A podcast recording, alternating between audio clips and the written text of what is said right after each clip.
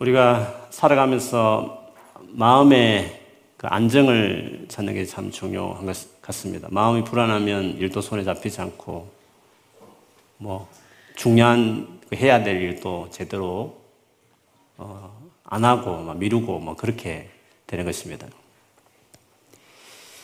이 마음의 안정이라는 것이 어떤 사람은 참 안정감 있고 어떤 사람은 이랬다 저랬다 마음이 불안하고 그럴 때가 참 많이 있지 않습니까? 사람을 볼 때 마음이 안정된 사람의 특징 중에 하나는 사랑을 많이 받은 사람들 다르게 말하면 그래서 나는 사랑받고 있다는 나는 정말 사랑받은 존재라는 확신이 많은 사람들은 그 마음이 안정이 돼 있습니다. 그러다 보니까 어떤 상황 가운데서도 잘 또 주어질 일들을 잘 감당하는 그런 사람이 됩니다. 그래서 로마서 14장 17절에 보면 하나님 나라라는 것은 성령 안에서 의와 평강과 희락이라 이런 말씀을 하셨는데 그 의라는 말이 바른 관계 이런 뜻이죠. 하나님과 이렇게 정상적인 맺은 바른 관계라는 뜻입니다. 하나님과의 바른 관계라는 것은 하나님이 우리를 얼마나 사랑하는가에 대한 사랑의 확신을 가진 그래서 정말 하나님을 사랑하는 하나님과 우리 사이에 사랑의 온전한 관계가 맺어져 있는 그 상태를 어렵다 이렇게 이야기하는 거죠. 그래서 우리가 예수를 정말 만나게 될 때 우리 안에 하나님과의 바른 관계가 맺게 되죠. 다르게 말하면 하나님의 깊은 사랑에 대한 확신들을 갖게 되는 것입니다. 그렇게 되면 그 다음에 어 다음에 나오는 평강, 평강이 이렇게 기쁨 이런 것들이 주어지게 되는 것입니다. 그래서 우리가 이 땅에 살아가면서 수많은 우리의 마음을 흔들릴 일들이 많습니다. 그때에 마음에 그 흔들리지 않는 사람들, 딱 평강을 유지하는 사람이 중요한 것인데 그것은 하나님과의 사랑의 관계 안에 바로 서 있어야 가능한 거죠. 하나님이 나를 정말 사랑하는 수많은 아픔과 상처 문제가 있지만 상황은 어렵지만 여전히 하나님 나를 사랑하신다. 하나님이 나를 위하신다. 그분의 사랑에 대한 확신이 있을 때 우리는 이 마음의 안정을 찾게 되고 상황이 그럼에 불구하고 내가 지금 해야 될 일, 내가 감당해야 될 어떤 사명들을 흔들리지 않고 쫙 집중해서 이렇게 할 수가 있는 것입니다. 어떻게 보면 예수님 재림할 때까지 교회라는 것이 수많은 문제들과 아픔들과 어려움을 겪을 수가 있게 되는데 그런 가운데서 우리가 무엇이 중요한가 했을 때 이왕계시록의 몸통, 보디에 있어서 말하는 이 세계의 심판 시리즈 하나하나가 마치 그것에 대한 순서를 보여주는 것입니다. 첫 번째, 일곱 인 심판 시리즈에서 주님이 중요하게 주고 싶은 메시지가 여러분 뭐였습니까? 일곱 인 심판에서 교회를 향한 하나님의 중요한 메시지. 혹시 기억하십니까? 삽입 스토리에서 말하고 싶은 교훈이었죠. 그게 뭐였습니까? 인을 치는, 재앙을 내리기 전에 먼저 인을 치는, 내 백성은 그 가운데 지킨다고 하는 인을 치는 내 소유다. 내가 그 생명을 책임진다. 라고 하는 인 치는 사건이 나오잖아요. 그들이 다름 아닌 보좌에서 하나님을 찬양할 존재들이라는 천상의 모습도 보여주시고. 무슨 말이냐면 이 초대교회 일곱 교회 수많은 예수 믿는 것 때문에 어려움을 겪는 그들에게 제일 먼저 주셨던 주님의 메시지는 심판 있다, 무섭다 이런 의미가 아니라 그 많은 어려움들 가운데서도 하나님 자기 백성을 지킨다. 그들을 사랑한다. 그들을 보호하고 있다. 걱정하지 마라. 이런 그게 첫 번째 일곱 인 심판 시리즈에서 주님이 우리에게 주고 싶은 주된 메시지였어요. 그 다음에 그런 확신이 있었을 때 두 번째가 뭐였습니까? 나팔 불 때 일어나는 심판 시리즈에서 하나님이 주고 싶은 메시지는 뭐였습니까? 그것은 심판으로 세상이 바뀌지 않는다. 끝내 해결하지 않지 않느냐. 그것만은 안 되고 요한이 두루마기를 먹어서 예언하듯이 똑같이 두 정인, 어, 두 촛대 촛대가 교회라 했으니까 교회 마치 전도할 때 두 사람 보내지 복음을 전하는 일들을 교회가 할 때 세상은 회개한다. 두 번째 나팔 시리즈에서 주님이 요구하신 메시지는 일곱 교회를 향한 메시지는 내가 너희를 지키니까 걱정하지 마라. 첫 번째. 마음의 평안을 얻고 교회의 부르심에 집중해라. 세상의 수많은 재앙의 소식들, 불안한 소식에 흔들리지 말고 주님이 도와주실 것이다. 믿고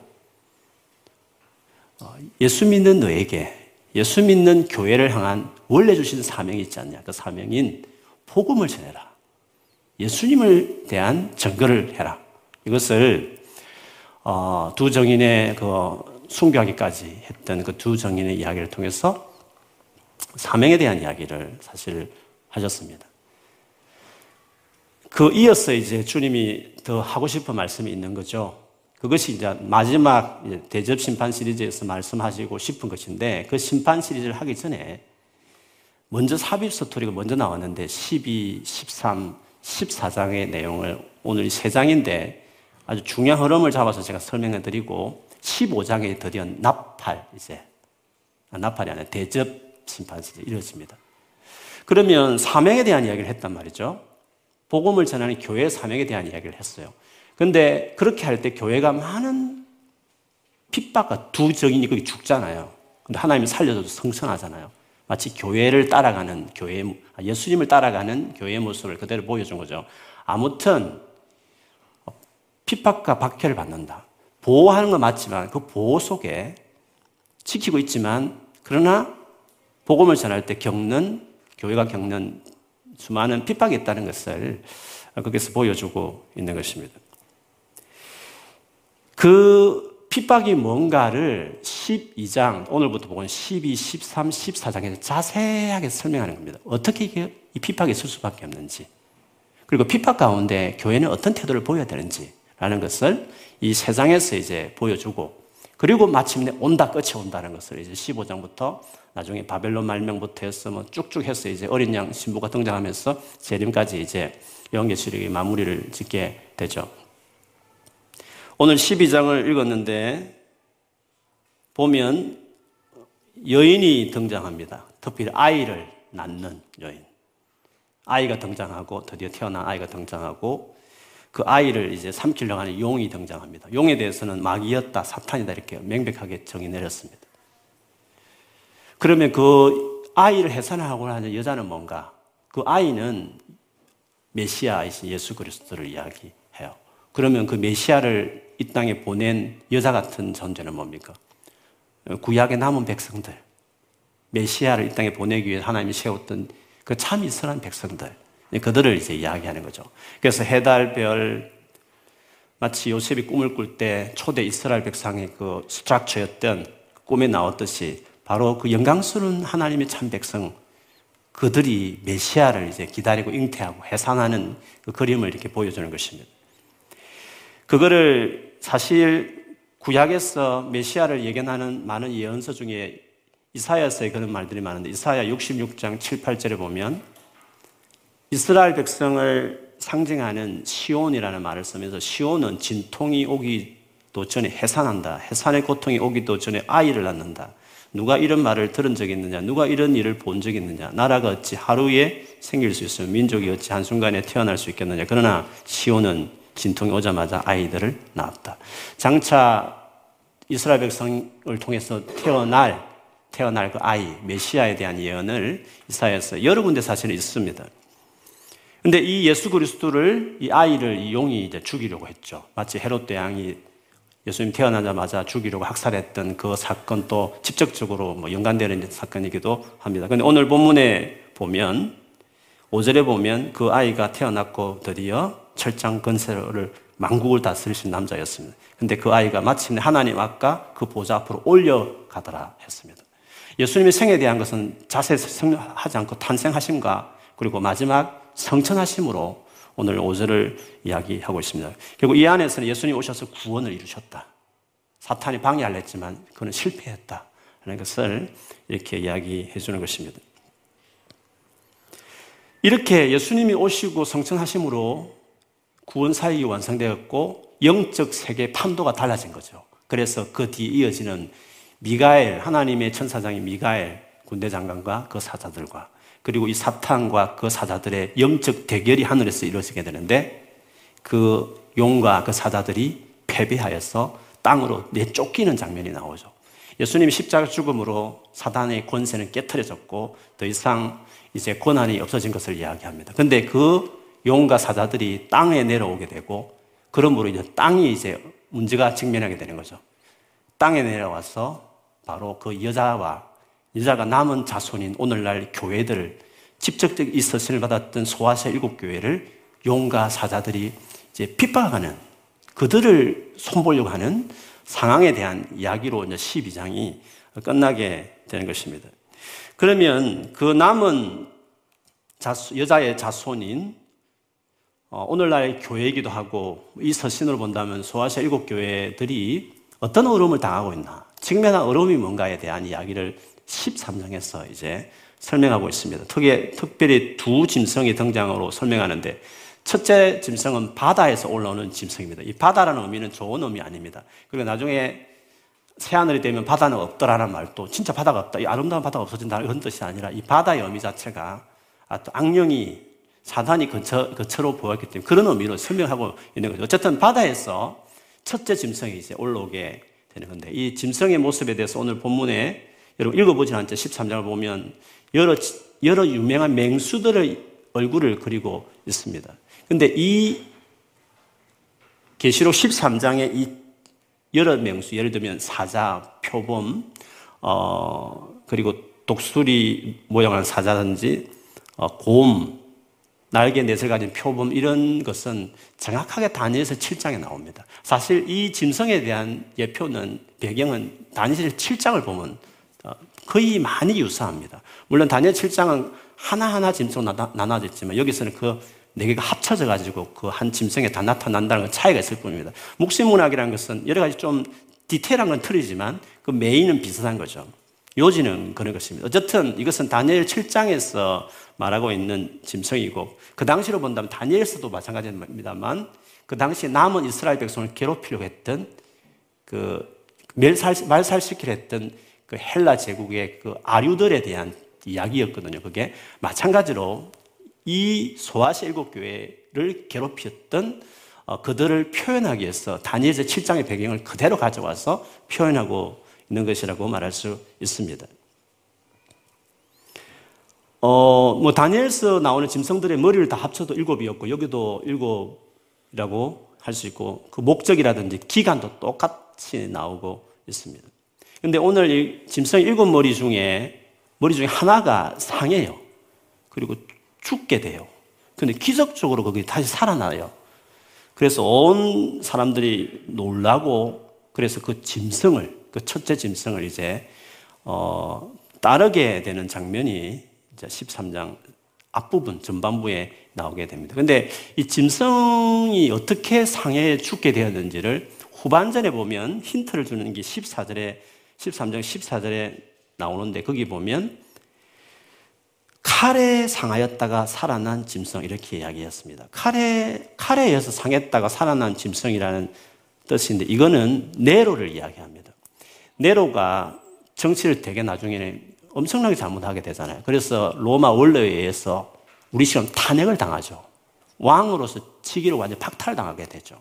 그래서 네로가 68년 7월 9일에 자살하는데 칼로 자살을 하죠.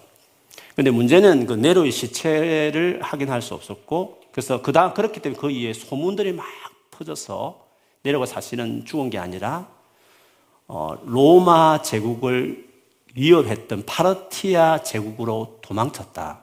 그래서 파르티아 제국 군대를 거느리고 다시 우리나라를 쳐들어온다고 하는 아주 흉흉한 소문들이 떠돌았어요. 왜냐하면 네로 황제 때 파르티아 제국하고 평화소약을 맺었거든요. 사이가 좋았어요.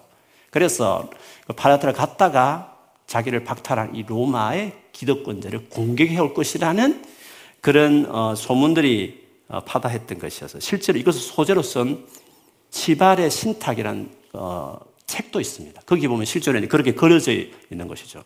그것이 백성들 사이에 대개 공감이 샀는지 실제로 죽은 그 다음에 68년에 자기가 네로라고 주장하는 사람이 나타났고 그 다음 한 12년 후라고 하면 80년에도 또 다른 제2의 네로가 나타났고 88년에 네로가 나타났어요. 실제로 이 88년 네로는 파르티아 군대를 데리고 들어오는까지 시도하게 되는 것이기 때문에 이게 단순한 꿈에 대한 이야기 아니라 그 당시 있었던 이야기였고 그래서 여기서 말하는 이 첫째 짐승은 로마 황제를 그리는 그리고 그들의 그 당시에 아, 이어했던 소문이 네로를 연상케 하는 이런 표현들을 쓰면서까지 바로 가장 기독교를 박해했던 황제들, 로마 정치 세력들인 황제를 바로 첫째 짐승을 이야기한다는 것을 아, 이렇게 말하고 있습니다. 근데 이들이 하는 이 첫째 짐승이 했던 주요 사역이 5절부터 10절까지 13장에 보면 신성 모독하는 일을 했고 하늘과 하늘에 사는 자들인 교회를 비방한 성도들을 비방하는 하나님을 비방하는 일들을 했습니다. 그것은 조금 전에 말한 이 장의 배경인 다니엘 7장에도 그 짐승들이 높으신 이를 비방했다는 말과 동일하게 나오고 있습니다. 그런데 이 짐승이 활동한 기간을 어, 오늘 13장 5절에 가보면 40, 어, 42 달이라고 이야기를 했는데 이 42달은 그 전에 11장에 두 정인이 전도했던 복음을 전했던 교회가 전도했던 그 날짜 똑같아요. 1260일 혹은 한때, 두때, 반때, 3년 반 똑같은 날짜들은 이 세 가지를 똑같은 날짜를 번갈아 가면서 이야기를 하게 됩니다. 근데 이것도 다니엘서 조금 전에 7장 25절에 바로 나오죠. 25 읽어보면 그가 가장 높으신 분께 대항하여 말하며 가장 높으신 분의 성도들을 괴롭히며 정해진 때와 법을 바꾸려고 할 것이다. 성도들은 한 때와 두 때와 반 때까지 그의 건세 아래에 놓일 것이다. 라고 이야기했습니다. 그러니까 이 말은 즉 앞에 보면 아들이 성천한 이후에 그 여자가 광야로 도망쳐서 양육을 받는데 그 양육 받는 기간을 1260일 즉 지금 말하는 한 때, 두 때, 반때 혹은 42달이라는 점에서 성천하신 이후에 그 여자가 존재하는 기간은 신약 시대거든요. 예수님 재림할 때 기간이란 말이죠. 그런 점에서 이 42달 뭐 이런 용어는 다니엘서에서 말한 그것을 그대로 빌어서서 바로 예수님이 초림하시고 재림할 때까지 신약 시대를 그리는 묵시문학적인 연도로 이거를 그대로 쓰고 있기 때문에 이 기간은 바로 오늘날 지금 예수님 재림할 때까지 겪는 교회 시대에 겪는 그 시대를 말하는 시간 개념으로 이야기하는 것입니다. 이 기간 동안에 바로 사탄이 사탄이 자기 대리자로서 정치 세력들과 그 정치 세력에서 꾸며지는 반기독교적인 것을 통해서 어, 교회를 박해하는 일들을 이 시대는 네로라는 이런 아주 상징적인 황제를 통해 그려지지만 모든 시대에 걸쳐서 그 같은 일들을 사탄은 하게 되는 것이죠. 신약의 모든 기간을 통해서 말이죠. 그 기간 동안에 믿음이 없는 사람들은 다 굴복하는 것입니다. 마치 그 짐승을 경배하는 것과 같은 것이죠. 그러나 교회는 그것을 따르지 않는 거죠. 13장에 가보면 13장 10절에 보면 교회의 태도를 이렇게 설명해요. 사로잡혀 가기로 되어 있는 사람은 되어 있는 사람이면 사로잡혀 갈 것이요. 칼에 맞아서 죽임을 당하기로 되어 있는 사람이면 칼에 맞아서 죽임을 당할 것이다. 즉 교회가 이런 박해를 받을 수 있는 것입니다. 여기에 그렇기 때문에 성도들의 인내와 믿음이 필요합니다. 이렇게 이야기했습니다. 신약 시대에 교회가 복음을 전하고 살아가게 되는데 그때에 그러므로 그 주님 오실 때까지 교회가 가져야 할 태도 중에 중요한 태도는 어, 인내가 필요하다. 그리고 끝까지 믿음을 지킨 것이 필요하다라는 이야기를 합니다. 둘째 짐승은 바다가 아닌 땅에서 올라옵니다. 이 두 번째 짐승의 주, 주된 사역은 첫째 짐승, 조금 전에 말했던 첫째 짐승을 땅에 있는 사람들이 다 따라가도록 경배하도록 하는 것이 주된 목적이었습니다. 첫째 짐승이 로마 황제를 이해한 것이었다면 이 두 번째 어, 짐승은 로마 황제 숭배를 적극적으로 선동하고 일곱 교회 주변의 지방 관료들과 로마 황제 숭배에 대해서 잘 보이려고 적극적으로 협력했던 교회를 압박했던 바로 로마 황제 숭배 신전과 관련되어 있는 모든 세력들을 이 둘째 어, 짐승에서 이야기하는 것입니다. 그래서 첫째 짐승을 섬기도록 강요하고 이 둘째 짐승은 첫째 짐승의 우상을 만들어요. 거기서 절을 하게 하고 절하는 자들에게 표를 주는 일들을 하게 되는 것입니다. 이마와 손에 표를 받게 하는 일을 했고 그것을 통해서만 매매가 이루어지게 했습니다. 그 당시 로마 황제 숭배를 하게 되면 셀프 티켓을 받게 되고 그것을 가지고 있어야만 사회 활동을 할 수 있었고 물건을 사고 받을 수 있었고 어, 사업, 직장 생활 모두 가능했던 그런 분위기야 그대로 연상해서 이야기하고 있는 것입니다. 근데 그 표를 받은 표를 짐승의 이름이라고 말했고 거기 숫자를 기억하라고 이야기했네. 그 숫자가 666이었습니다. 짐승의 수는 사람의 숫자라고 말해요. 사람에 대한 관련된 숫자라고 이야기했습니다. 물론 이 해석에 대한 이야기는 많습니다. 77 완전 수의 7에 못 미친 6이니까 하나님의 완전에 못 미치는 사단의 어떤 부족함에 대한 설명으로 666이라고 했다고 하는 의미로 하실 분도 있지만 또 많은 분들은 저도 동의하지만 이는 네로를 가르치는 일이다. 왜냐하면 지금 첫째 짐승이 네로에 대한 칼로 죽었다는 표현인가 다시 네로 부활설 같은 것들이 실제로 있었기 때문에 그 첫째 짐승을 숨기려 했고 그 첫째 짐승에 대해 숫자라고 하는 점에서 네로하고 연관되는 것은 너무 당연한 것입니다. 그럴 수 있는 것이 숫자와 사람에 대한 이름의 숫자를 말하는 것은 게마터리아라고 해서 히브리어에 보면 숫자 하나, 둘, 셋, 넷, 1, 2, 3, 4의 숫자가 없어요. 그들은 알파벳으로 숫자를 같이 썼습니다.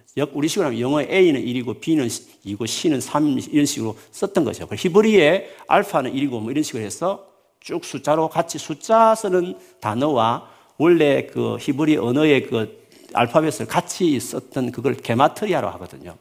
그래서 데이비드를 딱 숫자로 해보면 14라는 게 나오죠. 그래서 마태복 1장에 보면 뭐 14, 14, 14 이렇게 족보 가지고 14를 이야기하잖아요. 그걸 다윗의 후손이라는 강조하기 위해서 그 게마트리아 형식으로 마태복 1장 족보에 그렇게 설명하듯이 이 666이라는 것을 네로의 그 히브리어 단어를 그 숫자로 계산해 보면 666이 나오죠. 그리고 어떤 사본에 보면 616으로 나오기도 해요. 그것은 네로의 라틴어를 히브리어로 번역하면 616이 나와요. 그렇기 때문에 이것을 네로, 이미 네로는 죽은 옛날 사람이지만 당시에 네로 부활설이라는 이 분위기 속에서 기독교를 괴롭힐 뿐만 아니라 그리고 로마의 제국에 엄청난 두려움이 되었고 오죽했으면 탄핵시킬 만한 이 네로에 대한 두려움에 대한 것을 이렇게 설명하면서 그대로 그 분위기를 살려서 주님 또 메시지를 전하고 요한은 메시지를 전하여서 바로 그런 로마 한제 숭배를 강요했던 정치권과 그것을 어, 부추겼던 지방의 관료들을 이렇게 두 짐승으로 표현했고 그 가운데 교회가 박해를 받았다라는 것을 이렇게 설명하려고 했던 것이었습니다. 그 13장, 12장은 근원적으로 어떤 사탄과의 공격을 받는 것이고 그 13장은 사탄의 앞제비들, 대리자였던 정치와 그 정치 세력의 빌잡, 앞잡이 되었던 그런 어떤 그 당시 로마 시대의 교회를 박했던 주된 세력에 대한 것을 짐승으로 이렇게 표현했단 말이죠. 그러면 그 다음 장, 마지막 14장에 가서는 그 전쟁이 어떻게 되었나 했을 때 교회가 승리한다. 그걸 14장에서 설명합니다. 거기서 14만 4천이 그대로 나오죠. 7장에 14만 4천은 땅에 있는데 이거는 하늘에 있는 14만 4천이에요. 똑같은 교회에 대한 이야기인데 그 교회가 결국 승리하고 어린 양과 함께 서 있고 구원에 놓인 새 노래를 부르고 있는 새 노래를 듣고 있는 그걸 알고 있는 것을 이야기하고 있습니다. 그들이 14만 4천이 예수 믿는 사람, 옛날에 뭐 이방, 유대인이라 이렇게 말해요. 그렇지 않습니다. 10, 14장 딱 가보면 그냥 유대인 14만 4천을 지파해서 유대인을 자꾸 생각하는 분들이 많이 얘기하는데 그렇지 않습니다. 14장에 가보면 명확하게 거기서 막 순결하고 어린 양이, 어린 양이 어디로 인도하든지 따라가고 송양, 구원을 받은 하나, 하나님 어린 양에 속한 자들이다라고 그렇게 이야기하고 있습니다. 교회가 마치는 수많은 어려운 가운데 있었지만 교회는 결국은 승리한다. 이런 걸 14장이 이야기하고 그래서 정말 그 승리의 결과를 이제 14장 뒤에 가보면 완전한 구원에 대해서 천사들이 선포하고 이어서 완전한 심판을 받는다는 심판을 선언하는 장면이 나오고 그 선포와 함께 14장 끝에 가보면 실제로 그게 집행되는 사건이 나오는 거죠. 그리고 그 정말 그 종말의 그 심판 승리가 이제 그 다음 15장 대접 시리즈부터 바벨론 맹망, 엄녀의 멸망하면서 어린 양새 예루살렘이 도래하는 것으로 이제 완성 요한계시록에서 쭉 이제 끝나게 되는 거죠. 그렇기 때문에 교회가 즉 이 오늘 본문에서 교회에게 주고 싶은 메시지는 처음에 하나님의 사랑에 대한 확신을 가져라. 두려워하지 마라. 그리고 너에게 부르신 소망인 소망인 복음 전거에 집중하고 그렇게 되면 환란과 핍박을 받을 수 있는데 그때에 그 인내해라. 그리고 믿음을 끝까지 지켜라. 왜? 반드시 승리할 하나님이 하실 것이기 때문에 그 소망을 믿고 지금 로마 황제 숭배 때문에 두려워하는 일곱 교회를 향해 직접적으로 지금 이, 이 장을 통해서 말하고 싶은 것도 굴복하지 말고 끝까지 믿음을 지키고 끝까지 참아라. 그 메시지를 아주 리얼하게 묵시문학 방식으로 지금 13장, 14장을 통해서 설명하고 있는 것입니다. 14장에 가서 이 모든 포인트를 잘 요약하는 즉 교회를 박해하는 자들에 대해서 완전히 심판한 용, 용의 대리자인 첫째 짐승, 두 번째 짐승 마치 삼일체를 흉내내는 용은 성부 하나님, 첫째 바다에서 올른 짐승은 성자, 그리고 셋째 짐승, 땅에서 오는 짐승은 성령을 흉내내는 거짓 삼일체 흉내내는 이들에 대한 철저한 심판을 내린다는 것을 선언하신 다음에 우리는 승리하니까 교회여 인내하고 믿음을 지키라고 하는 그 이야기를 14장에 가보면 이야기합니다. 어, 그리고 예수 믿는 것 때문에 설사 숭배한다 할지라도 그는 복 있는 거다. 안식이 있을 것이다. 라는 그런 위로까지도 하게 돼요. 제가 한번 좀 길지만 읽어드리겠습니다. 계시록 14장 9절에서 13절까지인데요. 세 번째 다른 천사가 그들을 뒤따라 와서 큰 소리로 말하였습니다. 그 짐승과 그 짐승 우상에게 절하고 이마나 손에 표를 받는 사람은 누구든지 하나님의 진노의 포도주를 마실 것이다. 그 포도주는 물을 섞어서 묽게 하지 않고 하나님의 진노의 잔에 부어 넣은 것이다. 또 그런 자는 거룩한 천사들과 어린 양 앞에서 불과 유황으로 고통을 받을 것이다. 그들에게 고통을 주는 불과 유황의 연기가 그 구덩이에서 영원히 올라올 것이며 그 짐승과 짐승 우상에게 절하는 자들과 또 그 이름의 표를 받는 자는 누구든지 밤에도 낮에도 휴식을 얻지 못할 것이다. 하나님의 계명과 예수를 믿는 믿음을 지키는 성도들에게는 인내가 필요하다. 나는 또 하늘에서 들려오는 음성이 들었습니다. 기록하여라. 이제부터 주님 안에서 죽는 사람은 사람들은 복이 있다. 그러자 성령께서 말씀하셨습니다. 그렇다. 그들의, 그들은 수고를 거치고 쉬게 될 것이다. 그들이 행한 일에 그들을 따라다니기 때문이다. 라고 이야기했습니다.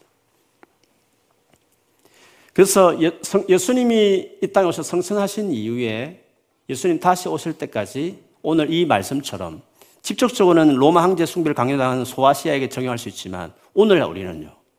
역시 오늘날에도 사단은 어떤 또 다른 대리자들을 통해서 교회와 믿는 우리들을 지금 또 역시 박해하고 괴롭히는 일들을 예수님 재림할 때까지 계속 끊임없이 하게 될 것입니다. 그럴 때 우리는 어떤 마음을 가져야 해요? 요한 계시록의 메시지대로 그 세상에 수많은 재앙의 소식들 어려움이 있지만 그 가운데도 하나님의 사랑을 믿고 불안에 떨지 말고 안정과 평안을 얻은 다음에 우리의 부르심의 목적인 사명인 복음을 위해서 내 인생을 드리고 막상 그것을 위해 살 때 수많은 어려움을 겪지만 인내하고 믿음을 지키면서 왜? 반드시 승리한다는 확실한 소망에 대한 그것을 바라보면서 인내하고 믿음을 지켜가는 것이 어, 우리가 가져야 될 일이죠. 이것이 오늘 요한계시록은 아주 묵시문학적으로 표현했을 뿐이지만 다른 복음서나 서신에도 동일하게 이런 메시지를 계속 주님은 전하는 것이죠. 사도행전 14장 22절을 보면 바울이 1차 전도 때 막 예수 믿는 초신자들에게 이런 말을 했습니다. 그들은 저 바울과 바나바는 제자들의 마음을 굳세게 해주고 믿음을 지키라고 권하였다. 그리고 또, 그, 또 이렇게 말하였다. 우리가 하나님 나라에 들어가려면 반드시 많은 환란을 겪어야 합니다. 예수님께서도 종말에 대한 말씀 24장에 그런 여러 가지 말씀 중 이런 말씀하셨습니다. 그러나 끝까지 견디는 사람은 인내하는 자는 구원을 얻을 것이다. 이 하늘나라의 복음이 온 세상에 전파되어서 모든 민족에게 정언될 것이다. 그때야 끝이 올 것이다. 인내하는 것과 복음을 전가하는 이 두 개를 같이 맞물려서 예수님도 말씀을 하셨습니다. 예수님께서도 요한복음 16장 34절에 이 모든 것들 너희에게 이르는 것은 너희로 내 안에서 평안을 누리게 하려 함이라. 세상에서는 너희가 한련을 당하나 담대하라. 내가 세상을 이기었노라. 라고 이야기했습니다.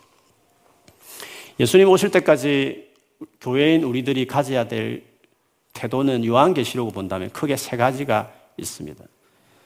확신이 필요하고 그 다음에 사명과 태도가 필요하고 소망이 필요합니다. 확신은 조금 전에 말했던 것은 하나님이 나를 사랑한다. 나를 지켜주신다. 어, 세상에 수많은 재앙들이 있을 때마다 그때 또 하나님, 당신의 백성들은 반드시 우리를 지켜주신다라는 그것에 오는, 그 하나님의 사랑에 대한 확신이 필요한 겁니다.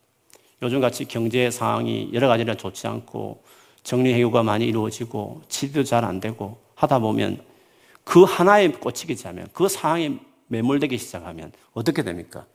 여러 가지 재앙과 두려운 소식에 쫓기게 된 마음의 평안을 잃어버리게 되는 거지 되지 않습니까? 그때 첫째 메시지가 필요한 겁니다. 아니다. 하나님 백성은 모를 뿐이지 이마에 인을 치듯이 당신의 백성을 보고 계시고 이 가운데 그래도 지켜주시는 그의 삶을 책임지시고 필요한 것들을 다 하시고 채워주시는 하나님이라는 것을 그 하나님의 신실한 사랑에 대한 믿음을 가져란 말이죠. 그 관계, 그 사랑에 대한 확신 속에서 마음에 평안을 얼마나 10대는 10대도 20대는 20대도 저같이 50대, 60대 넘으면 노후를 또 생각하는 고민이 있단 말이죠. 모든 시대, 모든 나이에 다 고민이 있는 것이에요. 세상의 피로와 시대마다 겪는 코비드 격치면 또 불안이 오고 살다 보면 얼마나 많이 거기에 계속 쏠려다니고 거기에 마음을 빼앗기 시작해버리면 사명이고 뭐가 없는 것입니다. 교회 일이고 뭐가 아무것도 없는 것입니다. 거기에 확 들어가가지고 그냥 인생을 그냥 그 고민을 하고 살아가는 사람밖에 안 된단 말이죠. 첫 번째 확신이 중요한 것이에요. 여러분의 삶에 실질의 필요와 어려움들이 만나잖아요. 많은 어려움들 있잖아요. 이 세상에 살기 때문에 세상에 많은 흉흉한 소식 때문에 다 같이 겪는 믿는 사람도 어려움이 있단 말이죠. 코비드 지나가면 다 같이 고민한단 말이죠. 그거 지나가면 실질적인 우리의 삶의 필요에 대한 고민들을 우리는 겪는단 말이죠. 그때 어떻게 해야 되는 말이에요? 하나님이 우리를 보호한다. 하나님의 백성 우리를 지켜주고 있다라는 하나님의 사랑에 대한 확신을 가지고 마음에 불안해하지 말고 당장 어렵지만 힘들게 할 수 있지만 하나님에 대한 사랑의 확신을 가지고 평안을 평강을 그걸 누려야 된단 말이죠. 그래야 일이 손에 잡히는 거예요. 하나님의 사명이 보이는 거예요. 그리스도인들이 세상에서 무엇을 살아야 되는지, 무엇에 부름받았는지에 대한 사명이 분명해야 되는 것이요. 무엇을 먹을까 마실까, 무엇을 입을까를 염려하기 시작하면 하나님 나라와 의를 구할 수 없는 것이에요.